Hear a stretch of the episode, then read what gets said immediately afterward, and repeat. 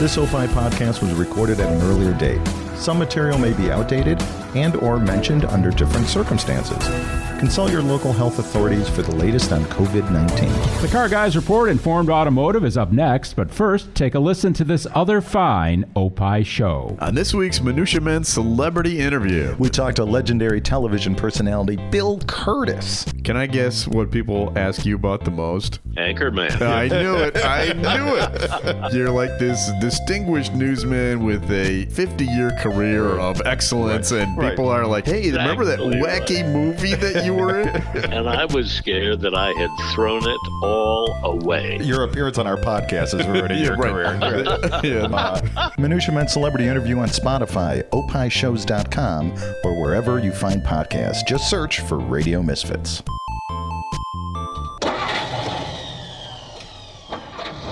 The following is a Tony Lasano podcast, an Opie show on the Radio Misfits Podcast Network. This is the Car Guys Report Informed Automotive. Thanks so much for taking us along for the ride. Certainly glad to have you with us here on the Car Guys Report Informed Automotive. I'm Mark Vernon along with uh, Lou Costable and our man in the field, Roger Rexroad, has come in from the cold. And Roger, thanks for uh, being here in the Car Guys Report studio once again. You're welcome. Uh, today, we are doing a special two part episode on the brand new Chevy Corvette C8, the uh, eighth uh, series evolution of the Corvette. Uh, since its introduction in 1950, I want to say 54, or was it 53? 53? 1953. And arguably the most talked about car of the year in 2019, if not the decade or even longer than that. They've been alluding to mid engine Corvettes since the late 50s with uh, Zora Arkus Duntov, and, and it's just been something that has been teased relentlessly. And we're going to have the uh, Car Guys Report take on the uh, new C8. I wanted to just start with basically our cred and experience with Corvettes and or Chevy. Um, I don't have a lot of uh, long-term Corvette experience, but I did purchase a, a 1992 C4 um, in the middle of 2019. So I think I kind of understand the the allure of a Corvette as far as why people really uh, get into what this car is all about. Uh, my earliest recollection of, of Corvette enthusiasm happened when I was a kid. I was probably maybe 10 years old. And my dad, who was a car guy, he never had any like really cool muscle cars or anything, but he was a car guy.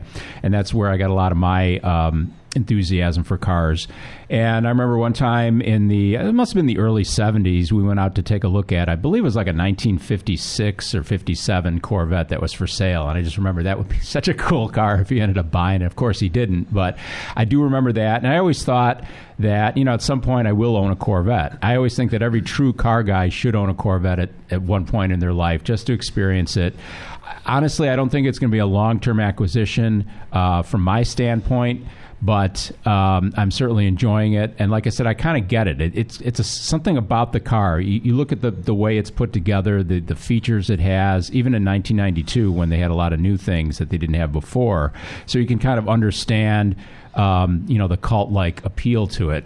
Uh, Lou, I know that you drive a, a Dodge Viper, which would be kind of uh, Dodge's modern answer to a, a modern Corvette, Well, let, let's stay focused on the Corvette. What year do you have? a 90, uh, 92. Okay, so you've got a 92, and you mentioned that everybody should have a Corvette if they're a car person. Why'd At you, some why, point. Why'd you say that? I just think because it, it's it's an iconic car. I, I'm into things that are iconic. I mean, I have a Porsche 911. That's an iconic car. Yeah. Um, and I just think a Corvette represents the best of American sports car ingenuity and, and engineering. I just think that Corvette has always, or the Chevrolet has always um, taken pride, I think, in in making the Corvette something special, and it just says it's always been somewhat limited production. And it's just something that people can really enjoy and, and, and experience for a lot less money than a comparable European car many Right, times right, too. right. And that was the other thing. The, the the affordability, the accessibility of it, I think, plays into it as well. But that's just that's my take on. it. I just think if you're a true car guy, you should have a Corvette at some point in your life. So, I, and I I'd agree with you, and it's it's General Motors best sports car. It would be, yeah, not only Chevrolets, but it's really the well, you think of the Ford GT, All right, and then you think of, to your point, and I'm glad you brought it up, the Dodge Viper. Yeah. So, right, so Dodge, that would be their best sports car. Ford would be the Ford GT, possibly the Mustang Shelby GT 500. Yeah, I mean But- the only but- other comparable on the on the GM side, at, at least in my minds of thinking right now, would be a Camaro. You know, a high end Camaro, but that's still Yeah, a four seat be- car. It's not a it's yeah, not a true two seater. That that wouldn't. I agree with you. That's not the sports car Yeah. level. And and GM has always made it very clear. This is our very special, unique fiberglass body. Mm-hmm. You know, it's not supposed to be a family car. Uh, you know, it's No, it's designed seats. for a specific purpose, which is performance. performance, race car, Yeah. you know, light, etc. So, so I want to make sure we're clear that, and I agree with everything you said. It's the most talked about car, uh, probably of the decade, etc.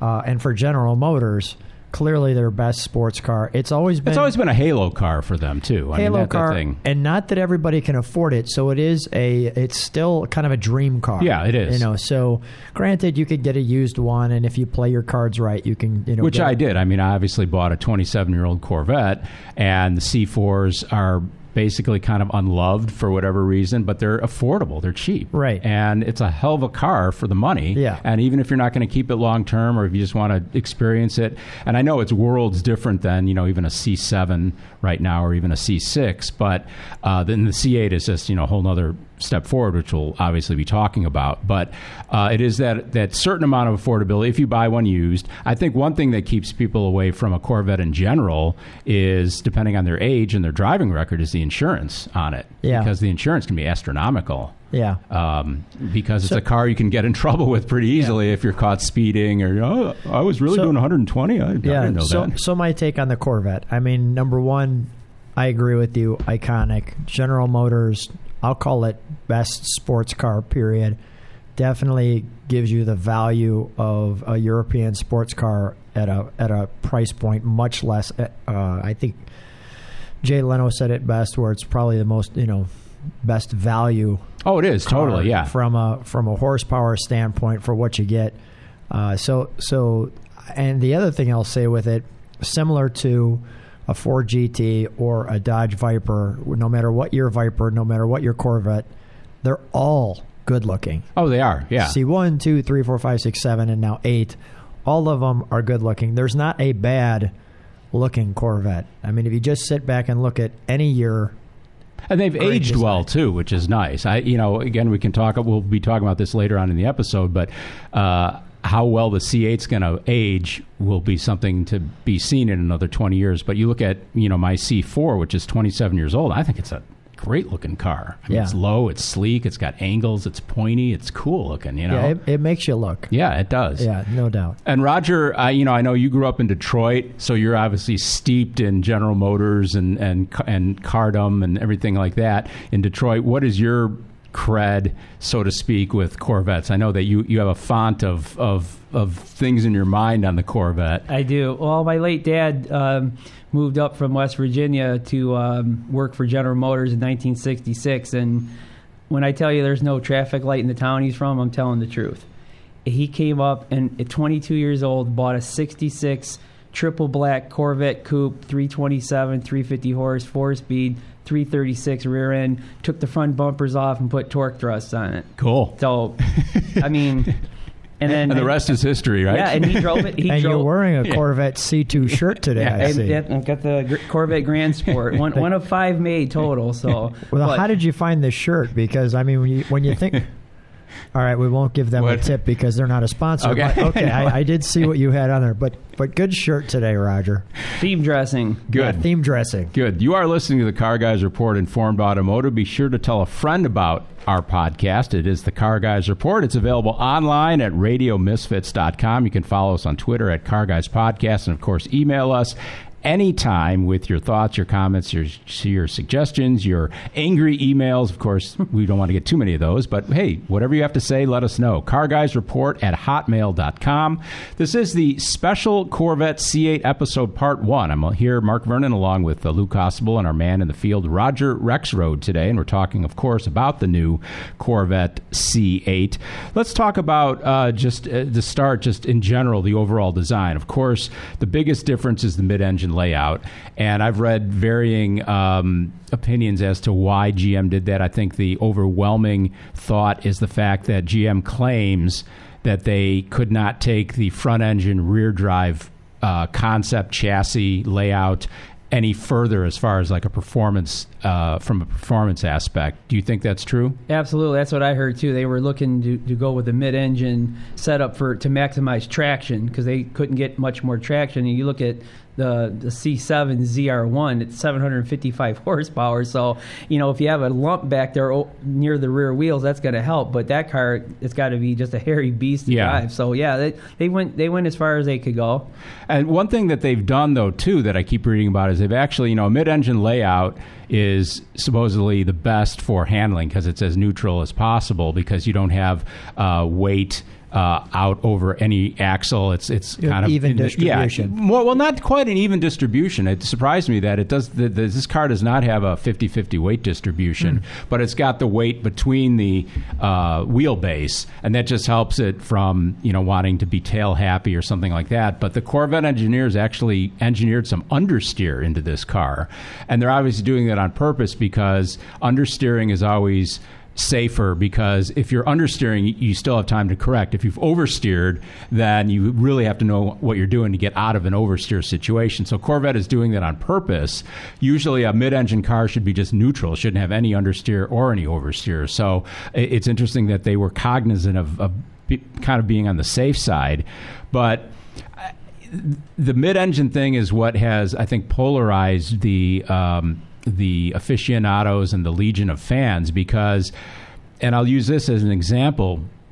Back in the uh, 90s, when Porsche decided to start water cooling the 911, it was like this big hubbub, like, oh, you're getting rid of the air cooled Porsche, and now it's water cooled, and it'll never be the same and stuff.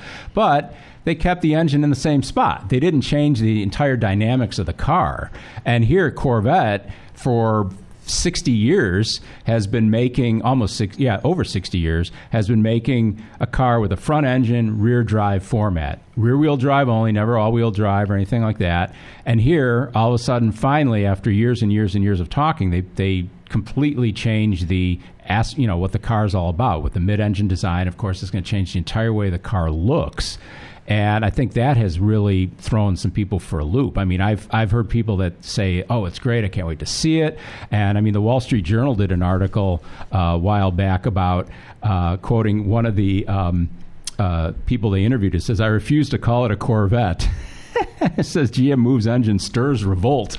And uh, of course, I think another reason they did it is because they want to try to appeal to a younger demographic. And I don't know if that's true or not. I mean, how many younger people can Rod, still buy a sixty or seventy thousand? Roger, so. who's not in the field yeah, in yeah. the studio, is shaking his head. No, I can actually see what Roger's thinking. Go ahead, Roger. Well, the reason I uh, disagree with that. Um, directing the car to the younger market is the the thing that you hear about is will it fit uh, two sets of golf clubs yeah. in the trunk? Um, I'm not saying that you have to be old to enjoy golf, but if that's one of your selling points on mm-hmm. the car, who are you aiming the car at with that? Yeah. Well, that's always kind of become the de facto standard, though. Too, it seems with with cars that have limited trunk space for whatever reason. It's like you know a zero to sixty time is a standard performance measurement. It just seems like two sets of golf clubs has become the standard measurement for what you can fit into a trunk of certain vehicles. But I, I totally understand what you're saying. The thing about the Wall Street Journal article, um, they were talking to this one guy named Robert Hively, and he's an older gentleman, obviously, so he's and he's standing in front of his, uh, it looks like a uh, C7. He says he's owned six Corvettes and he's unequivocally not interested in coming up with the new one that he calls a European copycat. And it's like. They're styling cues from a lot of various, you know, high end European cars on the new C8. Oh, there are undoubtedly. Um, and I know that uh, basically the the exterior styling has been what has been panned the most. But Lou's got something to say as well, far as well, let, us look at let's look at the two questions wise. we're yeah. talking about, and we could take them each one at a time. The first thing we're talking about is the exterior design. And the other thing we're talking about is the mid-engine. Now, even in the C7, I had read. I'm not a you know I'm not a Corvette uh, expert, so I want to make that clear. Um, but the C7 I heard had the transmission in the back end of it. Which was distributing weight equally. Did you hear that too, Roger? Well, the tran- the transverse, uh, you know, the transmission in the rear actually debuted on the C5 in 1997. Okay. 97's had uh, the transmission in the back Right. transaxle. So, so from a weight aspect, that was one of the Corvette's. That's always been a good layout well. too. I mean, a lot of cars have done that, and Right. it's. I think that's a great way to do it. but see, they're they're way behind because in 1976 Porsche did that on the 924. So Oh, and, and Alfa had it with the GTV6. They had the De Dion rear end, and it had the, the transaxle in the back with the V6 in front. It just sucks that we're behind on so much technology, whereas before we were the leaders, and now we're behind. They're like, "Oh, look, we put the transmission in the back." Well, so did Porsche in 1976, and the and then that was a, a first front engine Porsche 924. So we're always playing catch up with this car well, all the time. Well, I'm going to talk. uh, We're going to stay on the Corvette, but you know, when you think of cars in the beginning, it was it was a European thing, right? I mean, Mercedes Benz and what is it, Martha or Bertha, his wife, takes his car Oh, out. Bertha to- Benz, yeah. Bertha Benz takes the car out to the mother's house. Yeah, like 1895 or whatever it was. Might yeah. add, they did a great commercial on that. If you see it on YouTube, she was it pretty hot uh, too. If you ever saw a picture of, of Bertha, she she was an attractive lady. She really was. Uh, sure, for the no, time. she Okay, was for so- the especially for the time period. You look at some of those older pictures. Everybody's Not to get too off. Yeah, no, she was she was she was very attractive. Back to so. the C8 She had it all, man. She was a car girl. It was awesome. All right. A car girl with Yeah. an attitude. Yeah. I'm taking the car. All right. So uh, back to the, uh, uh, the C8. So if we're just talking outside design, let's stay there and then we'll flip over to the mid engine. So the outside design, that is so critical. I think that they got this right because exactly your point. Whenever you do something drastic to something that's so iconic, that could either kill you, Yeah. or you know, let's look at the Edsel. We always think of the you know sucking sucking in a, a lemon, or we think of the they call it the horse collar. You know, that car was supposed to be an honor to Edsel Ford, mm-hmm. and you know, although from a styling or from an engineering standpoint, it was a marvel. It got terrible reviews because of the outside look of it. This Corvette does look a lot like the C7. I mean, I think from the front end it looks like a C7, Right. but the back end I think is a. I, I agree. I a- agree. a- but the front end, so you felt Corvette looking at it. When you first look at it, you're usually going to look at the front end. So you still said, "Hey, this still looks like my C7." And then with the ports on the side, etc., obviously you could see the cues. But uh, I think that's where they did it right. And then they decided to make a decision. Uh, the people at General Motors, let's really take the interior up a notch. So that it looks like the best Corvette. Well, it's about time. I mean, Corvettes have been panned for their interior quality, and we'll get that. We'll get to more of that in part two of this special episode. Okay. But um, yeah, the interiors have been panned for ages. I mean, and, and even my my my '92, it's it's loaded with just a bunch of ill-fitting plastic let's, and let's things like that. ask some simple questions. One to 10. 10, it's the best Corvette you've ever seen. One, it's the worst Corvette you've ever seen. I'd say maybe a seven. What do you say? what do I think about uh, one Just to 10? ranking one to 10 the is the styling. best looking Corvette. Well, it's not a C2, so I don't know what to say. So you would give it less than a. uh, Okay, so you're saying that a C2 would be a t- would be a 10. it 11. Okay, so C2 is a. Uh, we'll go to 10 on this one. Roger's off the charts with his 11 there. He's wagging his tail. All right, so 10 is a C7. Where, where excuse excuse me, C2. Where does the C8 fit for you? I haven't seen it in person yet. I can't get But over from the rear pho- end. That- from the is a fair- photograph. that From is- the front, I, I, I'm gonna. I'll say like maybe a seven. Okay. That's seven. a fair. That's a fair um, uh, approach, though, too, because many times you'll see cars in a car magazine, and they'll either look cool in pictures, then you finally see them in real, and like, uh, or go the other way No, around, where like I'm no. not that crazy about. it. Then you finally see it in person. No, I, yeah. And- I don't think any Corvette is under a seven. I mean, I think every single Corvette compared to every other car would be a seven or up. So if you, Roger, are saying that the t- C2, which by the way is one of my favorite model years as well, I love the style of that car. I would put this.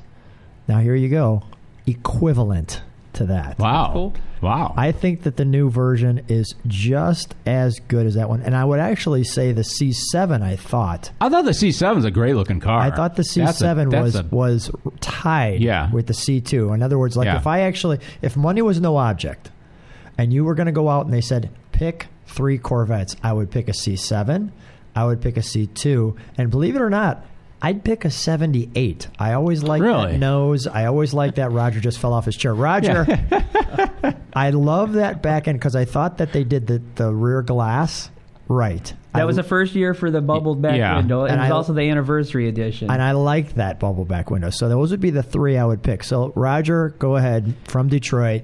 What would be your top? Money's no object. What would be your three Corvettes you'd pick? Real easy. 1967 Goodwood Green C C2 uh, side pipes, white Stinger, but I want a modern uh, drivetrain in it. That's number one. Yeah, Resto modding a Corvette. Wow. That's number, Blasphemy! Yeah. Blasphemy! that's number one. Number two would be a, a 57 Fuelie uh, turquoise with the uh, off-white cove. You're not doing anything to the engine on the 57 Fuelie, though. I'm not a wrench, so I would want to be able to actually go out and enjoy it. Because as you know Okay. from my All right. comments, I do like to, I would want to drive everything. And All then right. my next one would probably By the way, be, good choice on the 57. I think the best C1. Go ahead. And the next one would probably be a 62. Uh, one of the rare cars I actually do like in black. So I would I would do a 62 black um, Corvette. Anything in the coves, or you're keeping it body color? well, 62s didn't didn't really. didn't have color in the coves. No. Okay, so they were all the same body color. It was Yes. 61. It was okay. Great. Mark, what would be your top three? I would say, um, well, I have a C4, so I kind of have to maybe go with that, and that'll probably go against most people because they some people kind of think that the C4 is a turd Yeah, hey, these days. your- but your I think it's a great looking choices. car. Okay. Um, I like the. Uh, I guess it would be the C2, the the the uh, split window. 63. Yeah, Yeah. That's just a, a iconic car for me. That, that to me is. I don't care what Corvettes come out from now until eternity. That's if you had to pick one Corvette. Yeah. It would be a '63 fuel injected. I Yeah. mean that that's as top as the ladder goes. Yeah. If Roger, I'm going to allow you to go over 10. I'd give you a 10.5 on that one. Go ahead, Mark. and then the C7 too. I think was a, a, a darn good looking. Car. So you car. would not pick a C8. At this point, no. Okay. No. Um, the, the thing that bugs me the most about the styling, and it's it's very derivative of every other mid-engine car out there from the standpoint that, and I don't know what you call it, but it's the way the the front two thirds of the car, the the front doors and the front fenders look like they're coming, being ejected out of the rear part of the the car, where they do like it, it's like if you would take the and the Bugatti uh, Veyron is a very good example of that. It looks like someone backed the front half of a car into the like this cove in back, and it has kind of this design where it looks like it's coming out. And I know they do that because they have to have big cooling ducts for the engine and things like Yeah. that. But it's just, and I don't know how you can get around that to not still have a, a mid-engine car. I mean, Porsche kind of did it with the um, with the Cayman uh, coupe. It doesn't really look that much like a, a, a mid-engine car, but it is. And to me, it just looks. People are saying it looks too much like a Ferrari, or maybe it looks a little bit like a McLaren, or things like that Well, this is a Ferrari 360 Modena right here. in the front. Straight up. Yeah. That's what people are saying. So that's the only part that really disturbs me the most. And then the back end is just uh, it's just a mishmash of angles and lines. And then Roger's going, Ugh, he's making faces. I am and fine. With You the are, back really? and the front and the side. There's also these things called jet airplanes that have what looks like the front end sticking out as something they stuck a back end to. Well, yeah, that's a what- rocket. Yeah. So uh, I, I I recognize. Uh, I en- I enjoy the look. I would. This one would be right there with the rest of them. really? Yep. Interesting. So, what I read from I listen to Autoline daily while I'm driving, Mm-hmm. and Including, and of course, the, the car guys report, absolutely too. yeah. that's how I get caught up on everything. but I heard that because of the uh, economic uh, disaster, uh, what ten years ago. The mid-engine car was green lighted by General Motors, And then 'cause of the recession, scrap it. yeah. So I think what we're sorry, Lou, but I think what we're looking at is a ten-year-old design here. Wow. Okay. Bold statement from Roger Rexroad Well, here, our the- man in remember field. the ten-year-old design just came out, so Right. y- you know I. But with this being a with this being a clean sheet of paper, this is the first mid-engine Corvette coupe. yeah. Do you think that is the best they could do? I'm pointing at the back The end back of the end car. with the is that tail- the the best they weird could do with, a, taillights with a clean sheet of paper? That's the best they could do. Well, I'm going to answer your question. I think it is because one of their goals, in my opinion, was to remind people that it's still a American. And by the way, if you want to talk about what looks like a Ferrari, let's look at the C7. The C7 went from here's a Corvette, here's a Corvette. Oh my gosh, it's now a kind of an upgraded Ferrari that looks like a you know that's an American car. with Looks more like a Ferrari uh, coupe, though. Something more like the front engine Ferraris versus the mid engine, So- I think. So the C7, C7. started with making it look more European, and now they're they're keeping that theme with this car. So now that that, that America has accepted the C7 looks like an ex, a European car. And by the way, that's a great idea. You know, if if somebody looks like a you know superstar, let's have everybody look like a superstar. So they they they they did they and still keeping it Corvette like.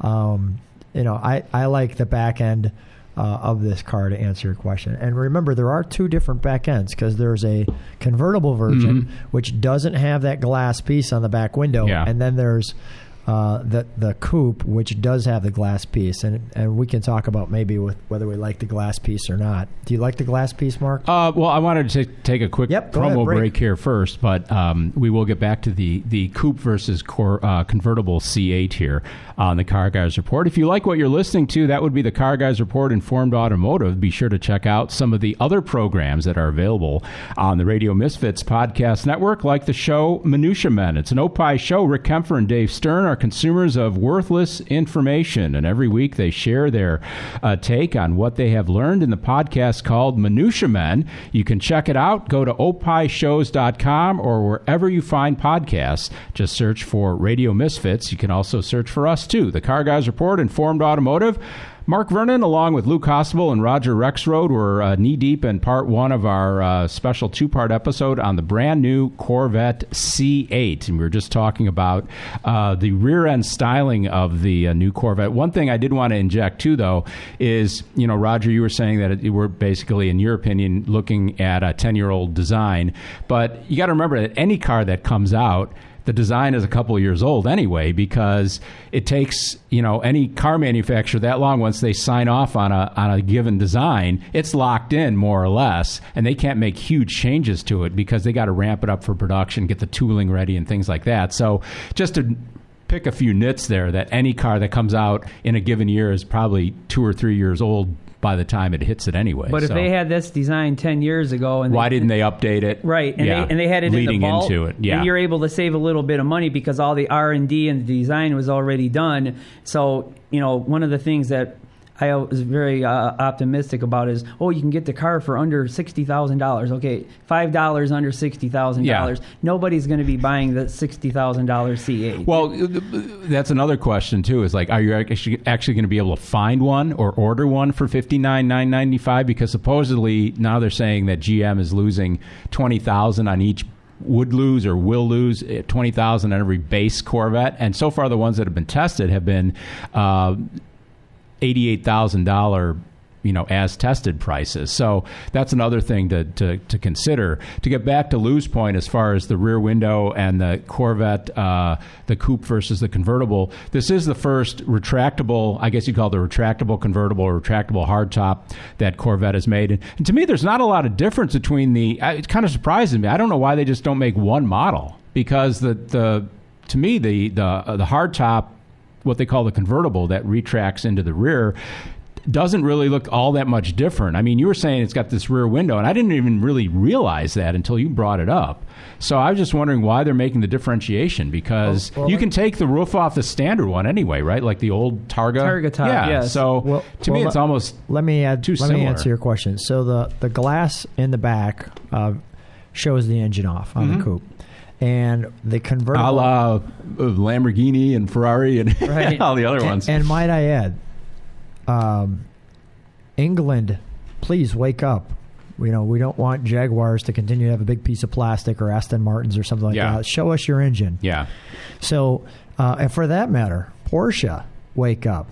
We want to see the engine again. Oh, but there's not much to see on a on a modern Porsche engine. There's just a wanna bunch of big I fans in the wanna back, and that's see- about all you it. see yeah. two circles, Yeah. and then a mobile one detail. I want to see two circles. I want to see two circles. Show me something that's making this. Well, how about your Viper too? You want to see that, that I V10 truck engine in it? I love the Viper engine. Whenever there's not there, you know, there's no car show that I take the car to, and I say, "Let me show you the engine," and everybody when I open it up goes, and that is awesome. You don't now, and, and well, let's stay with this I, one. So- I have noticed that when I go to a car show and I have the hood open on whatever car I've got there, it, it does tend to attract more people than just if you have the hood closed. right. So, So, or regardless of if it's in my Saab or whatever, Yeah. just well, well, when you show them an engine, whether it's the, and even for example, we'll be at car shows, Roger, down downtown, and somebody will open up the back end of their Lamborghini. Even though you can see it through the glass, you still want to stick your head in there. well, as you know say, it's jewelry or whatever you call yeah, it. It's it should it's be jewelry. craftsmanship. It's right. yeah. and it, and the engine should be jewelry. So, um, you know, as much as performance, performance, it's you know 750 horsepower. You don't drive that on the street, but you can see it on the street. So if you can see it, you know, and you're driving a car like this, generally to be seen. I don't know anybody who would buy a Corvette and goes, "Gee, I, I want to put this under." No, you, you'd buy you know something much more subdued. So, So, the convertible C8 with the retractable, can you see the engine? no, At, n- because what at happens all. is the hard top goes back, Back into that section over that where would it would be, yeah. So that that hard piece is now covering Yeah. that. So, I, you know, maybe GM will solve that in, in the in future versions or something like that. But Well, with that I- auto tinting glass that we talked about in a previous uh, episode of the podcast, they could probably develop something where the where you could change the opacity of the um, panel when it's in place, and then when it retracts back, they could ch- ch- turn it to clear, and you could still see the engine. Yeah, you you might, you know. So I mean, but but it also said something like because it is is a hard top convertible that you can be doing 30 miles an hour and activate your. Exactly. Yeah. I mean, that's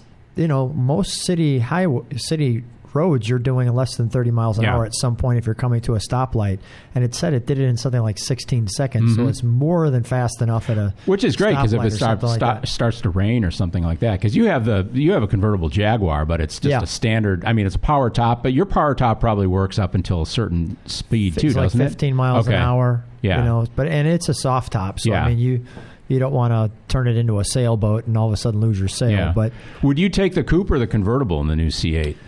Ooh, that's a tough one. Um, I would think I let's would start with I'm not a- Roger. Roger, I'm going to pass for a second because I'm meditating that thought. Well, if I had to pick, I, I'm going to go with a coupe because Yeah. convertibles are, I don't know, they're more poser. I think. I'm, I'm I'm just not a convertible Wait, guy. What do you what do you Corvette. mean a po- po- poser? it's just not a, a performance from a performance standpoint. You know, you, you don't have the. Uh, I understand what Rigidity? you're saying. You Yeah. don't have the rigidity with a convertible and convertibles. oh, now- I got now my wife put the re- top. Remember, down. this is a hard top convertible, so you're still going to have the rigidity. I think the rigidity will be there because the car's been engineered from the start to yeah. be that way. So It's a let's go modern- back. So now rigidity is not the case. What are you going to do? I'd, I'd rather have a coupe. You, I you w- want to see the engine? Be, it's not important because the engine cover is ugly on the car, so it doesn't matter. The engine covers glass. Oh, it's awesome. no, but I mean just- the plastic cover that's under the engine cover. It's ugly. You know how they're putting all these Uh, plastic pieces on yeah. engines these We were days, about and you- that yeah, earlier. and you can't you can't uh, well, if we're talking about the yeah, with the, the English and- cars like the Aston Martin, you open it up and there's a whole other hood sitting there. Or, or, Well, or my- Mercedes is like that too. You open the- it up and it's got a bunch of. It's a beautiful Right. honking V8 engine and, and it's got a bunch of plastic. Yeah, At least it says V8 on the plastic, but still. the Jaguar is the same way. It's terrible, and, and, and the, you don't see anything on the, the, the Porsches anymore. Yeah. But go ahead. When you see a Ferrari at a show and you got that powder coated, crinkled finish, Yeah, and then cool. you have those two extensions that look like fists. That looks awesome. Yeah. You're not going to see that on something like this. Well, it, you- it uh, just doesn't it- look like I, that. you know, I don't know. I, I think you see enough engine that it's it, it still tickles you. It's not jewelry, I can tell you, not compared to a Ferrari. Wow, this is great. Good, good point. Counterpoint here on the Car Guys Report. I'll Report. call it Informed jewelry, you'll call it not That's why we don't always invite Roger into the studio. He's too controversial.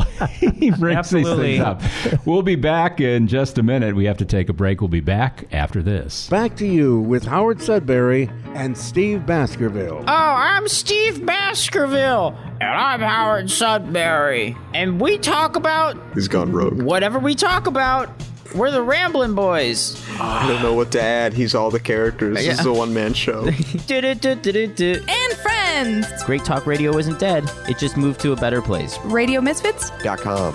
I'm Howard Sudbury. And I'm Steve Baskerville. And you sound full of energy for some reason, Howard. What's going on? That's because we've got sportscaster Vince Cellini. Golf Channel, CNN veteran. He's seen, he's done it all, and we're going to have a great talk about whether sports is going to come back or not. And great advice for getting me through the COVID and staying in shape. Vince Cellini next on Back to You. Back to You with Howard Sudbury and Steve Baskerville. You can find Back to You on Spotify, opishows.com, or wherever you find podcasts. Just search for Radio Misfits. And we're back here on the Car Guys Report, Informed Automotive. Mark Vernon, along with uh, Lou Costable and our man in the field, Roger Rexroad, has come in from the cold today and is joining us for a special Corvette C8 episode part one. We're having a nice roundtable discussion on the pros and cons of Chevrolet's new Corvette C8.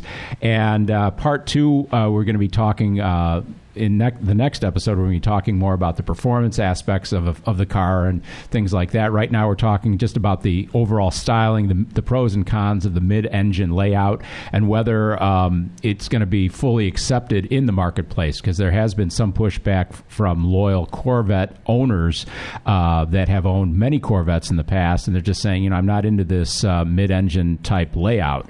Um, is there another car? I just thought of this. Is there any other car that you can think of in your mind that has done what the Corvette C8 represents, meaning changing from a front engine rear drive layout to a mid engine layout that you can come up with, you know, that radical of a departure? I can't think of anything offhand. I cannot think of anything. Your uh, analysis of the uh, going from the 993 to the 996 uh, air cooled to Yeah. water cooled. Yeah. That that's the only thing I can think of. But with this, um, I can't. Can, Well, Porsche Porsche's had uh, you know front engine Porsches.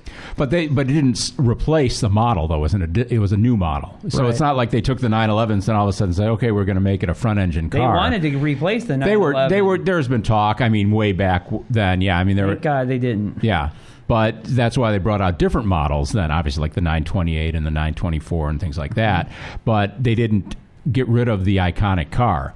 Um, I mean, obviously, going forward, I think another advantage of, of this chassis, and, and they're, they're already talking about it, is the fact that it's got a lot of development potential from the standpoint of what we're seeing now is just scratching the surface. I mean, you know, there's going to be all-wheel drive versions coming out. There's going to be supercharged versions coming out. There's going to be electric or electric hybrid versions coming out. So it's got a lot of potential. I see this car at some point, and it kind of looks like the new Acura NSX a little bit too, and that's a hybrid performance supercar, and I could see Corvette getting very close to what that car represents right now, which take it or leave it. We had a uh, Scott Crane was a, what was one of our guests here on the Car Guys Report a few weeks ago, and he's got a brand new NSX, and it's got the, the hybrid engine and and, and the uh, the hybrid motors and the, and the gasoline engine, and the car is phenomenal. I mean, It's the, a stunning car. yeah, and it, the performance is amazing. But is that really again part of what the Corvette DNA is about? Obviously, they're being somewhat forced to do this as the automotive landscape is changing, but.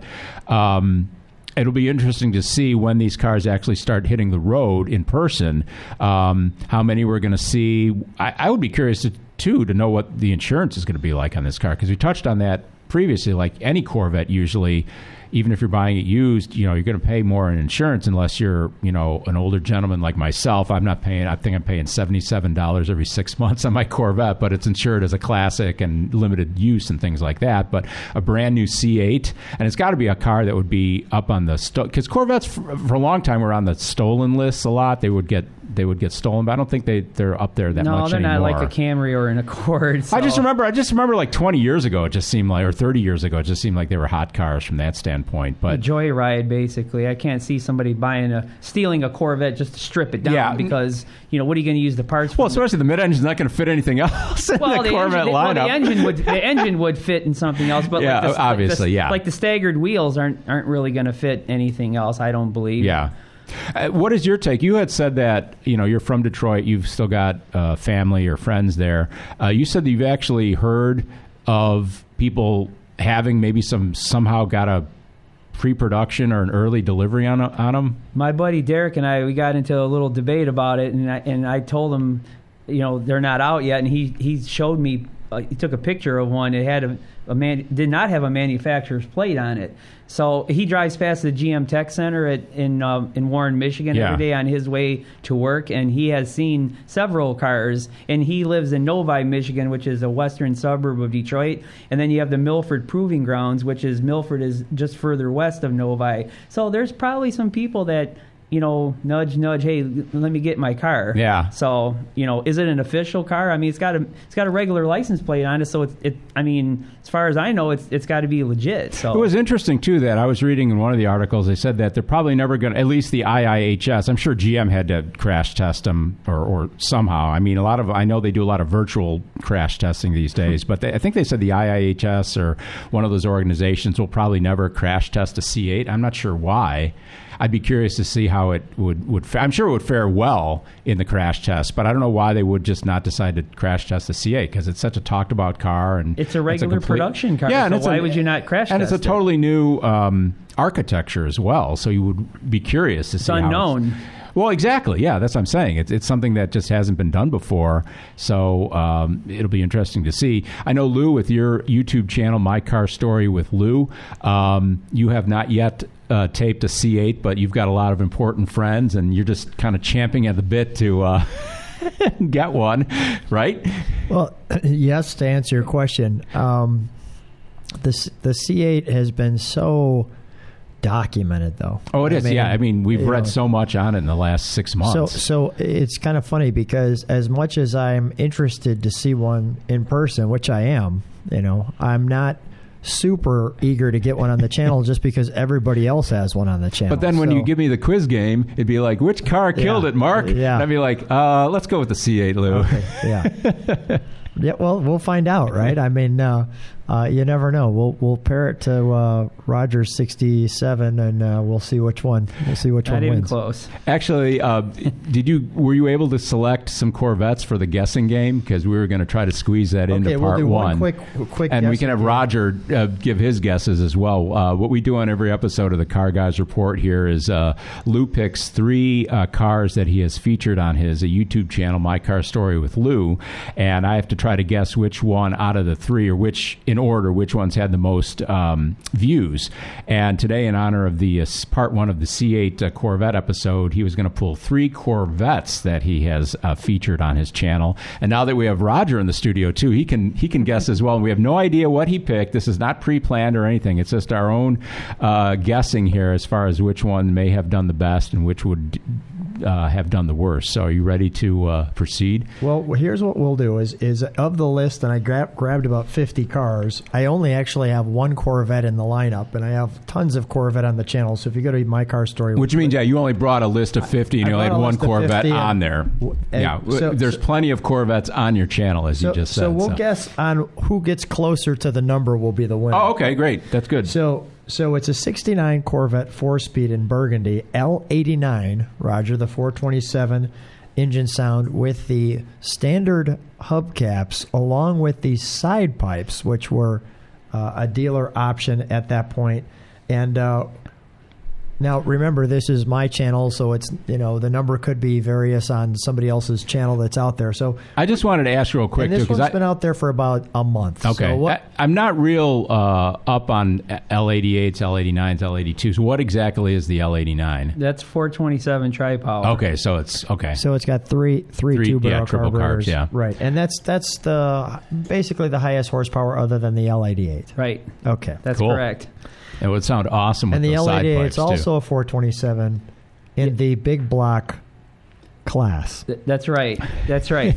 uh, that's a 12 and a half to 1 compression. Uh, very hard to keep the car idled. There was a sticker on the uh, radiator support, I believe. It said you had to run 115 octane Wow. gas for it. Wow. So Good luck so- finding that so- one of 16 made in 1969 Wow. with the L88 Corvette, by the way. See, ladies and gentlemen, Roger Rexroad is just a, a font of uh, Corvette wisdom here, and that's why we like having him on board today.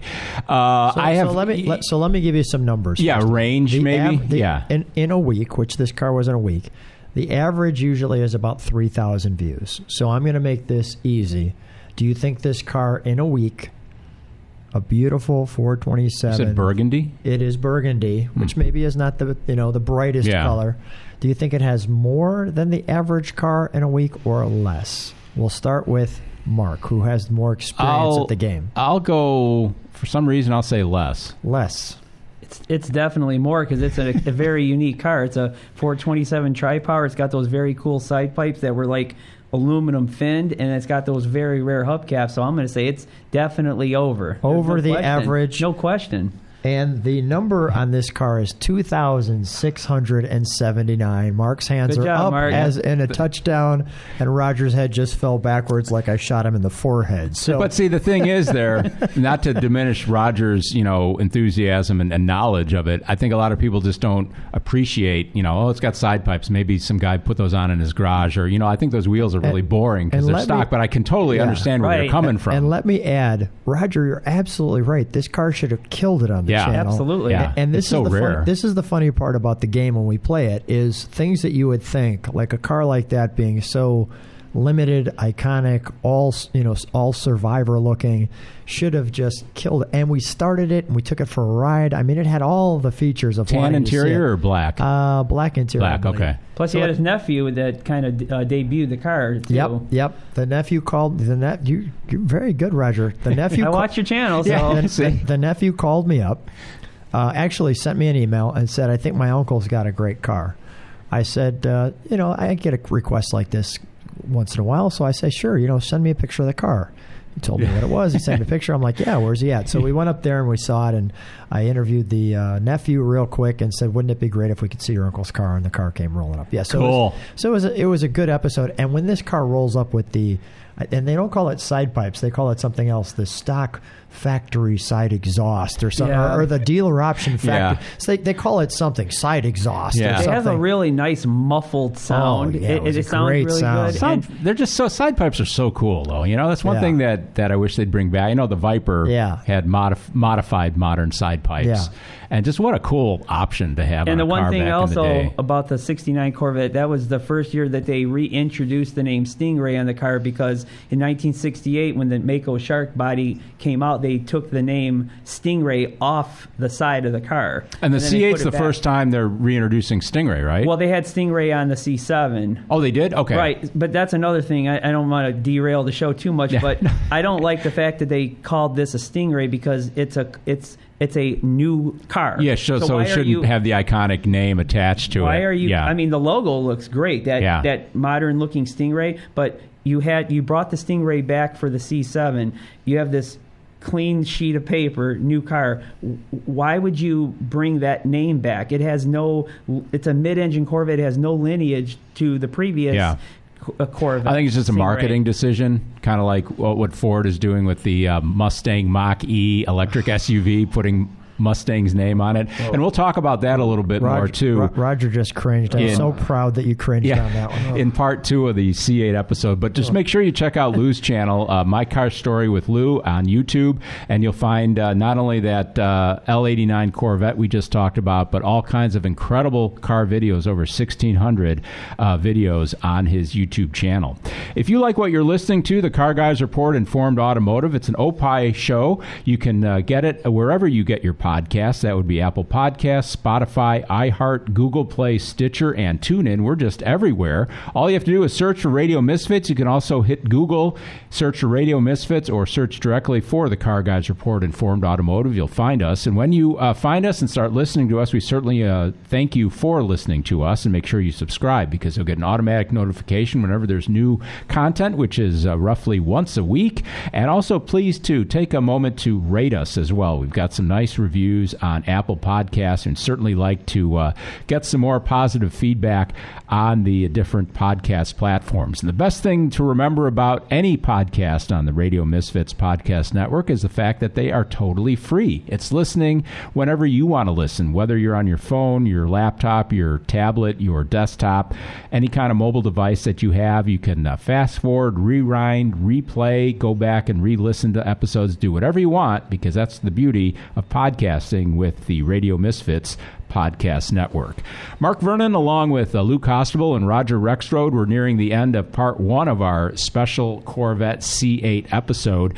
And just any final thoughts, gentlemen, on um, the styling aspects of the uh, C8? Um, you know, the mid engine design obviously dictated a lot of what they did. I think one thing that I've been reading a lot in, in the car magazines is the fact that the car just has too many lines in it that don't really have a purpose. They just kind of start and stop and and and I know Lou likes the rear end, Roger and I don't. I'm I'm okay with the front end and the side view. I just think it's too derivative of too many other mid-engine cars out there. Roger's calling it a Ferrari. Lou is like the big defender here of, of the car. So any any final thoughts here on Roger on will styling? let you go first. Well, you're, you're the guest. Okay, thank you. Well, the tail lights. Uh, this is your Halo car, and why should you look at the tail lights and have it associated with a lowly Camaro? Because they also did that on the. C- You're right, yeah. They also did this on the C7, and then the actually the Chevy Malibu has a very similar tail light. Here was your opportunity to come back to the round tail lights and then you double down on the Camaro tail lights. The only thing they did, I would say they did right, is if you look at a C7 rear end, the valence panel goes halfway up. So no matter what car- color you have, unless it's black, that on a C7, it dominates the back of the car. It's very polarizing. Half of it's gloss black. So at least they did that right. And I do like the exhaust on the side, but those Camaro tail lights, Yeah. they did not learn their lesson on the C7 and double down on a clean sheet of paper where they could have did a round tail light, look like the tail lights on the new uh, Ford GT. Oh, beautiful. You could have did two of those on each side. Anything. But then people would say they're copying Ford. Yeah, but you could have just, you know, maybe angled them or something, did something different. But this, those tail lights, uh, Lou? I think the car's perfect. So I mean, uh, um, and and I say perfect in the fact that it kept the General Motors Chevrolet C7 flavor throughout it, which is why I think it's been so well accepted. Because if this car wouldn't have been accepted, we'd be talking about one of the biggest failures. But we're now talking about one of the biggest talks of the decade, and they really put the engineering. I think every line looks right. Do I think it's going to be improved over time? Probably. But you know what? Sometimes, Roger, sometimes you build a 57 Chevy one time, I knew he was going to say that. and that's it. Meaning, it was kind of coming up to that point, and I know you have a 58. Mark, you know I love your 58 too. 58 Impala. 58 Impala, but the 57 Chevy, that design will always say 50s Chevrolet. Yeah. And this design, especially being the first mid engine car for Chevrolet as a Corvette, will always have you. You will have to turn your head if this is coming. It's just that. Well, yeah, everyone's going to turn their head because they've been waiting to see it. Right. So, Absolutely, I mean, I'm sure the first time I, I see one, I'll be like, "Hey, there it is, uh, finally!" Oh, you know. Okay, I'm going to defend them again. If you didn't know it was coming and you didn't know there was a mid engine Chevy, I think and a you- lot of people aren't going to. It's not going to stand out to the non-car if you- people that if much. If you were a non-car person, great point. If you were a non-car person and didn't know what what it was, and this came driving up alongside you, you would still be pulling. You'd look at it just phone out. because you Yeah. think it's a, a Ferrari or something. You wouldn't necessarily recognize it as the Corvette. And that's, that's what I'm saying. okay. and you think with that's me. If okay? that's- really? If that's your problem, that we think that this is a high-end exotic, that's a wonderful problem to have. So Lou, what Yep. i- what is this car's party piece? Is it the boomerang that's on the side of the car? Because having that clean sheet of paper, they could have did one thing that said that is way better than a Ferrari. That's way better than a Lamborghini, and I just don't see it. Yeah. Okay. So let me answer your question. First of all, the front end, I think, is you know not the party piece because we saw that in the C7. I think that I think yeah, the front end's totally derivative of the C7, So- and that's why it has that familiarity to it so that the, I like. So the vent in the side that you're calling the boomerang is the halo piece. Yes. Wow. Okay. Interesting. Well, we have spoken on the uh, exterior styling of the new Chevy uh, C8 Corvette. Uh, Lou uh, Costable and Roger Rexroad in the studio. We're going to uh, wrap up part one right now and make sure you join us for part two of our very special Corvette C8 episode here on the Car Guys Report Informed Automotive. Mark Vernon, once again, uh, like I said, along with Lou Costable and Roger Rexroad, like to say special thanks to you for listening to the Car Guys Report Informed Automotive and special thanks to executive producer producer Tony Lossano with opishows.com. If you're wondering the word opi, what the heck is that? Well, it's the word hippo spelled backwards, O P P I H shows.com. Distributed by Ed Silha with Radio Misfits. Great Talk Radio isn't dead, it just moved to a better place, and that would be radiomisfits.com. This opi podcast was recorded at an earlier date. Some material may be outdated and or mentioned under different circumstances. Consult your local health authorities for the latest on COVID-19. Proceeding was a presentation of Opie Productions. Find our other great shows wherever you find podcasts, including opishows.com. Thank you. This has been a presentation of Opie Productions. Tony, can you shut up? This is Minutia Men with Rick and Dave. On this week's Minutia Men with Rick and Dave. Dave's an elite athlete. Irregardless is a word now. Bubonic Plague 2020. My brush with a A-list movie star. And a clip from our interview with a stunt woman, Janine Carlton. All that and unlimited tangents on this week's Minutia Men. The Tony Lossano Podcast, and Opie production on the Radio Misfits Podcast Network. RadioMisfits.com. If you missed Lo- Los Ano, Los Ano or La, Los Los Ano and friends, here's what you missed. Happy to be here today, Cheryl Scott, meteorologist. Hi, Fred Winston, Chicago radio guy. I'm Rob Hart in Chicago. How about that weather? This is a good show to do that. Yeah, what the hell, man? It's uh, I Don't thought- blame the messenger. I'm not blaming the messenger. That's got to be the worst part about being a meteorologist. They blame you for the for, for the sun or the snow or Right. whatever. I'm so- like everyone's best friend when it's sunny and 70. and like yesterday was everyone's worst friend. Yeah. But I know that weather changes so dramatically. We do seven day forecasts, and I go, well, seven days, it sometimes changes seven times in those seven days. but science is getting more and more accurate. So, has the Earth been knocked off its axis? I, I, I keep hearing stuff uh, about that uh, from the conspiracy idiots at 3 o'clock in the morning. And that's exactly Is what we'll it? go with. Radio Misfits. Get more Lossano and friends. Lossano. Now on losano.com. Good luck trying to spell Lossano or whatever the f- it's called. Coming up on the next episode of the Car Guys Report Informed Automotive, our replay visit continues on part two of our special Corvette C8 episode, as only the Car Guys Report can do. I'm Mark Vernon. Join me, Lou Costable, and our man in the field, Roger Rexroad, as we revisit part two of this very special episode of the Car Guys Report, a Tony Lossano podcast, an Opie production on the Radio Misfits Podcast Network.